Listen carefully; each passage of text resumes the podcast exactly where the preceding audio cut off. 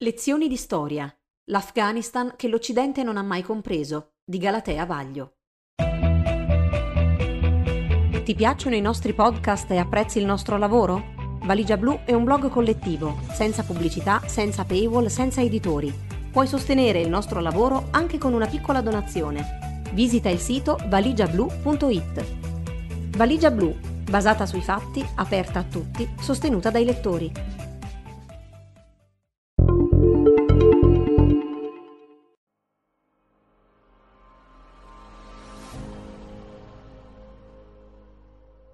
Lezioni di storia, una rubrica di divulgazione storica partendo dal presente. Era il marzo del 2001. A New York le Twin Towers ancora svettavano nel bel mezzo della skyline di Manhattan, ignare che di lì a pochi mesi sarebbero state ridotte ad un cumulo di macerie. E una notizia raggiungeva l'Occidente. A Bamiyan, valle a circa 250 km da Kabul, in Afghanistan, i talebani, il gruppo di studenti coranici fondamentalisti che aveva preso nel 1996 il comando del paese, aveva distrutto due giganteschi Buddha, scolpiti nella roccia della vallata, considerandoli pericolose espressioni di idolatria. Questo fatto, che all'epoca suscitò un'ampia eco internazionale, fu un tassello fondamentale per costruire sia in Oriente che in Occidente la nuova immagine dell'Afghanistan talebano, i talebani lo usarono per accreditarsi come rappresentanti dell'Islam più fanatico e intransigente, scavalcando persino il vicino Iran sciita, di cui sono avversari perché sono musulmani sì, ma sunniti. In Occidente invece servì a proporre la narrazione di un Afghanistan primitivo, un territorio in mano a tribù incontrollabili dalle usanze barbare e a etnie in perenne contrasto fra loro. Una terra rimasta insomma fino ad oggi alla preistoria o al massimo al Medioevo, in cui i diritti umani erano sconosciuti, le donne oggetto di soprusi da parte di fanatici religiosi e familiari immersi in una feroce cultura patriarcale.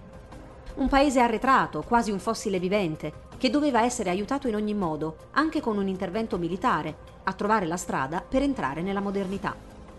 A tutt'oggi questa è l'immagine che la maggioranza degli occidentali ha introiettato di questo paese, un posto povero e desolato, che sa produrre solo tagliagola fanatici o popolazioni inermi alla loro mercé.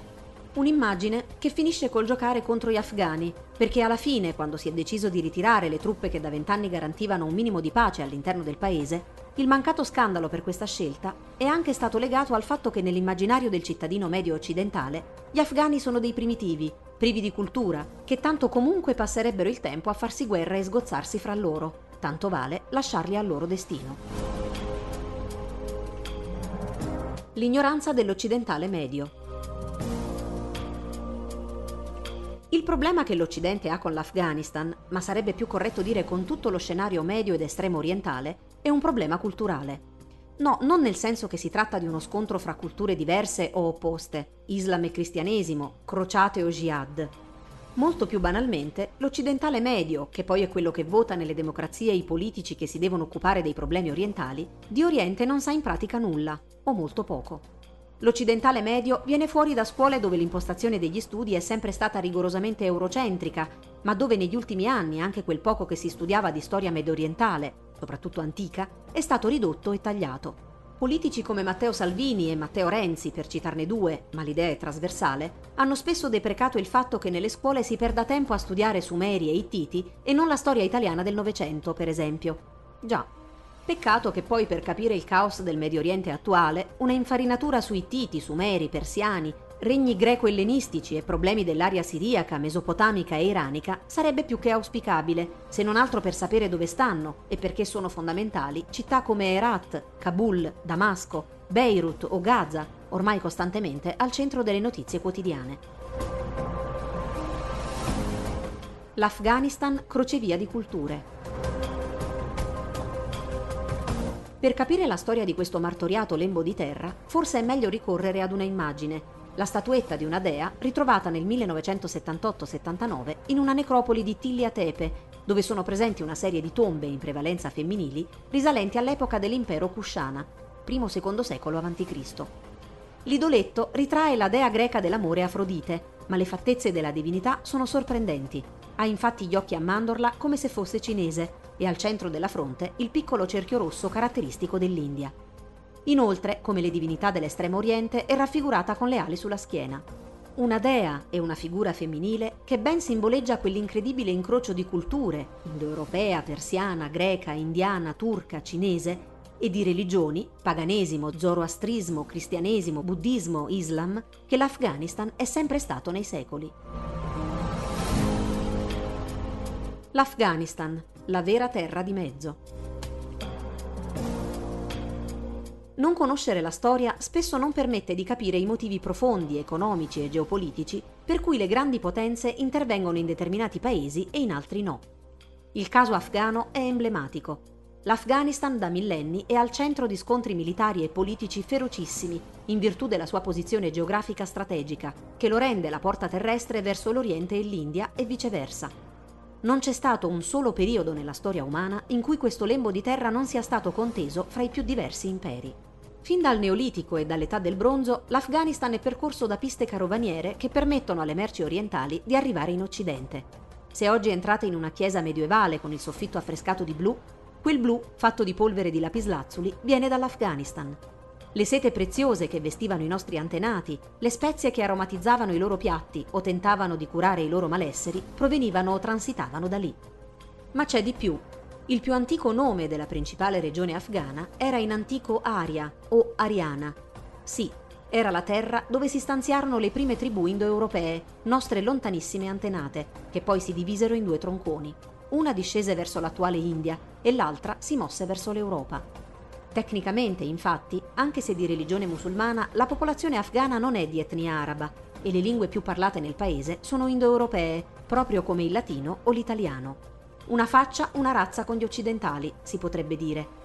In antico, anziché una terra povera e arretrata, era un luogo fertile e ricco, anche grazie all'escavo di canali portato avanti dai babilonesi e poi dai Medi e dai Persiani, che dominarono la regione a lungo.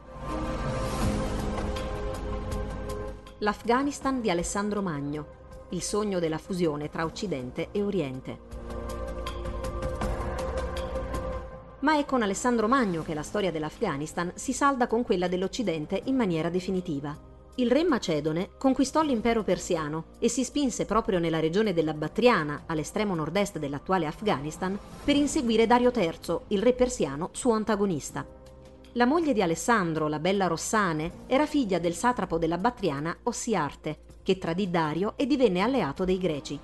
Fu proprio con questo matrimonio, peraltro, che iniziò la politica di fusione con i nuovi sudditi orientali, che portò Alessandro a favorire i matrimoni misti, ad adottare costumi orientalizzanti e a prevedere per il suo nuovo regno una struttura amministrativa che riprendeva a grandi linee l'organizzazione dell'impero persiano. Il sogno di un impero in cui Occidente e Oriente per la prima volta si fondessero assieme anziché combattersi nacque nell'attuale Afghanistan e a regnare sopra questa entità politica avrebbe dovuto essere il piccolo Alessandro, figlio di Alessandro Magno e Rossane, che tecnicamente era per metà afgano. Greci d'estremo oriente.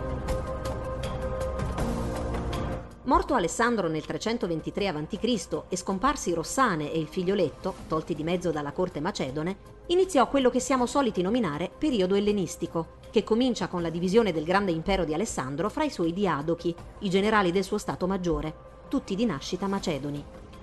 L'estremo lembo orientale dell'impero di Alessandro venne preso da Seleuco I, satrapo di Babilonia, peraltro sposatosi anche lui con una principessa battriana, Apamea.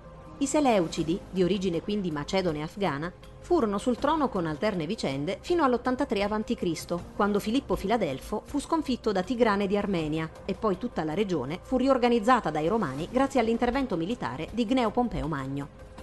Intanto però la Battriana, cioè l'Afghanistan, si era reso indipendente nel 250 a.C., quando il satrapo locale, il greco Diodoto, si rivoltò contro il re Seleucide Antioco II e venne poi a sua volta esautorato da Eutidemo di Magnesia, un mercenario greco ambizioso e ancora più spregiudicato.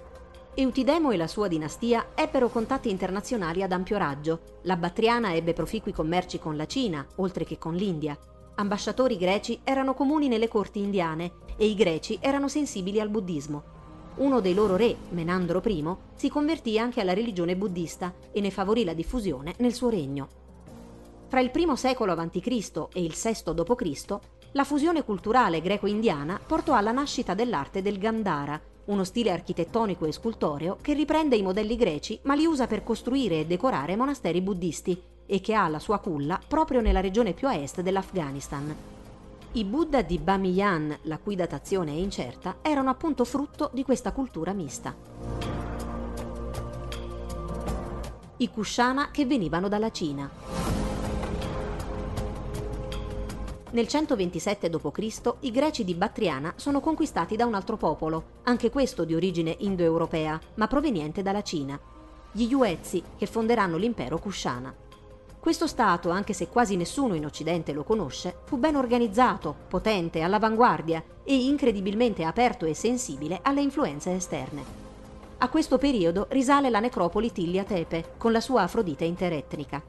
I Kushana avevano vasti legami internazionali con i più importanti imperi del tempo. Delegati del loro re parteciparono a Roma ai festeggiamenti per la vittoria di Traiano sui Daci. Statuette Kushana sono state ritrovate a Pompei e le loro monete raggiunsero persino la Scandinavia.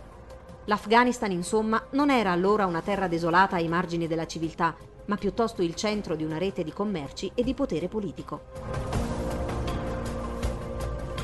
I Sasanidi Nel 224 d.C. salgono al potere i Sasanidi, che rinnoveranno i fasti dell'antico impero persiano. Questa dinastia in origine era una famiglia di sommi sacerdoti del tempio di Persepoli, devoti al culto di Ahura Mazda e di Zoroastro, suo profeta. Lo zoroastrismo era la religione ufficiale della Persia prima dell'Islam. Praticata fin da tempi antichissimi, era un culto monoteista incentrato sull'azione purificante del fuoco, fonte di vita e di energia, conquistarono velocemente l'impero Kushana, ormai in decadenza, e furono una spina nel fianco per i romani. Gli imperatori romani Gordiano e Filippo l'Arabo dovettero venire a patti con il re Sapore, ma il peggio toccò all'imperatore Valeriano nel 260 d.C., sconfitto sul campo e preso prigioniero, un'onta che Roma non metabolizzò mai. Mentre Sapor era sul trono, nel 313 Costantino consentì la libertà di culto ai cristiani e in pochi anni il cristianesimo divenne la religione più importante nell'impero romano. La cosa ebbe contraccolpi in Oriente perché fino ad allora i cristiani, perseguitati dai romani, erano spesso serviti come quinta colonna per i dinasti orientali. Ora invece rischiavano di diventare spie filoromane, ragione per cui Sapore iniziò una prima persecuzione contro di essi. Intanto la Battriana ritornò ad essere semi-indipendente sotto una nuova dinastia, i Chioniti, che favorirono il buddismo e i rapporti con l'India. La valle di Bamiyan, infatti, era percorsa da un importante tratto della via della seta che portava fino alla Cina. E come sempre nelle umane vicende, politica, religione e commercio vanno a braccetto. La comunità buddista era una vera e propria mediatrice internazionale e spesso veniva scelta per summit di pace fra Sassanidi, Chioniti e Gupta, la dinastia regnante in India. L'Afghanistan confermava quindi la sua naturale vocazione di terra di mezzo, fondamentale per mantenere gli equilibri in questa regione strategica. Arriva l'Islam e Avicenna. Fino ad adesso le religioni diffuse in Afghanistan erano quindi buddismo, politeismo, zoroastrismo e minoritarie presenze del cristianesimo, soprattutto quello con venature manichee, che i Sasanidi avevano avuto in maggiore simpatia ma nel VII secolo d.C. sulla scena internazionale irrompe l'Islam. In pochi anni l'impero sasanide collassa sotto i colpi dei determinati cavalieri arabi neoconvertiti alla fede di Maometto. La regione afghana era già in mano da anni ad un nuovo popolo, quello degli Unni bianchi. Dal IX al X secolo la Battriana diventa di nuovo un centro di cultura grazie ai Samanidi. Samarcanda e Bukhara rivaleggiano con Baghdad. L'intellettuale più noto è il filosofo e medico Avicenna, ovvero Ibn Sina, i cui trattati saranno successivamente tradotti e letti in Occidente perché fa parte di quella ondata di scienziati e intellettuali islamici che portarono la scienza araba ad essere all'epoca la più avanzata del mondo. Ibn Sina era un cultore di Aristotele e Ippocrate, amante della letteratura greca e della matematica, studioso appassionato di logica e dei sillogismi, e fu uno dei padri fondatori della psicologia. Studiò anche numerosi stati di alterazione fisica come gli incubi, la demenza e alcuni tipi di manie e di ossessioni. Forse oggi i talebani gli sembrerebbero interessanti casi da approfondire. Mammali turchi e i mongoli. Nel X e XI secolo, nuova svolta nella regione.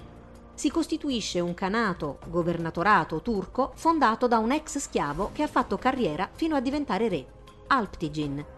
I suoi discendenti porteranno avanti numerose campagne in India e diffonderanno l'Islam nella regione. Anche i turchi selgiukidi poi si impadroniscono di questi territori, ma la svolta avviene nel 1220, quando arriva come un ciclone a travolgere l'Afghanistan Gengis Khan. Conquista tutto, rade al suolo la comunità buddista di Buyaman, ma non abbatte i giganteschi Buddha, vuoi perché ha fretta, vuoi perché comunque ha più senso estetico dei talebani. Quando Gengis muore nel 1244, il suo impero si divide in tronconi e quasi un secolo deve passare perché emerga la figura di Tamerlano, che a cavallo del 1400 conquistò territori dalla Siria alla Cina. È un sovrano di Kabul, Babur, discendente di Gengis e Tamerlano, che darà il via all'impero dei Moghul in Asia nel 1500.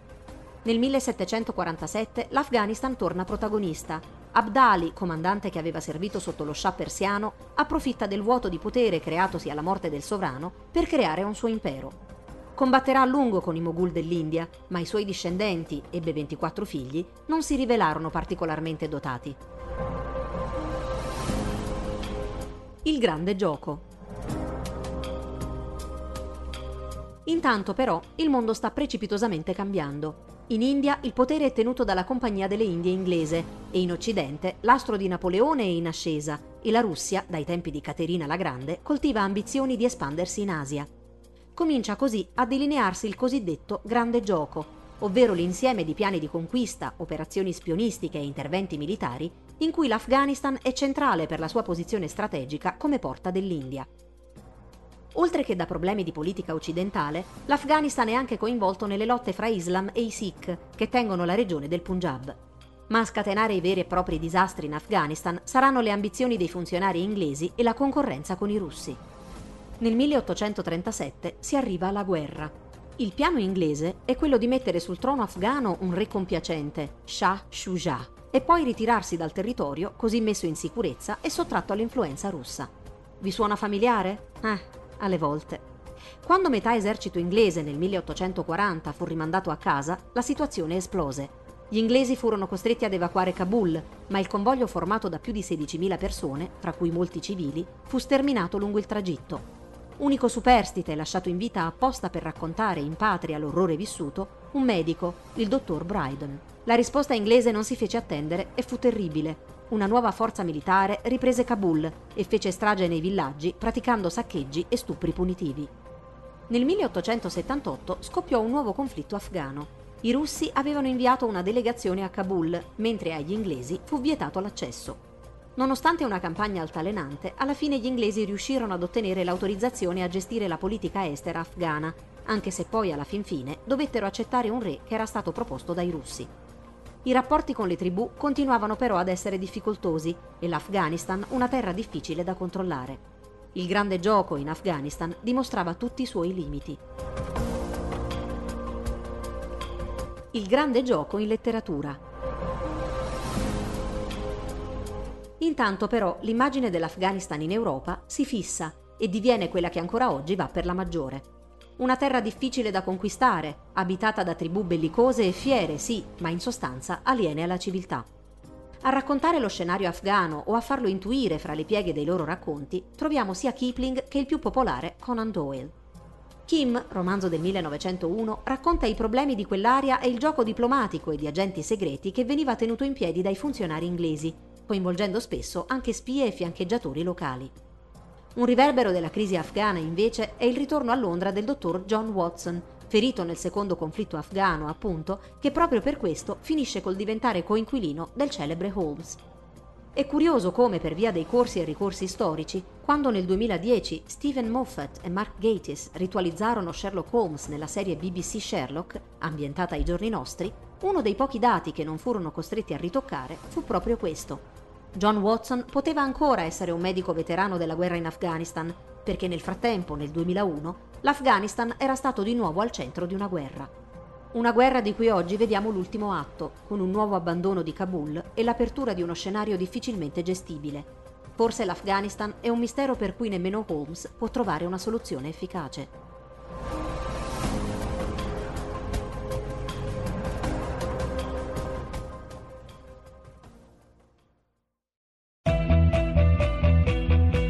Ti piacciono i nostri podcast e apprezzi il nostro lavoro? Valigia Blu è un blog collettivo, senza pubblicità, senza paywall, senza editori. Puoi sostenere il nostro lavoro anche con una piccola donazione. Visita il sito valigiablu.it. Valigia Blu, basata sui fatti, aperta a tutti, sostenuta dai lettori.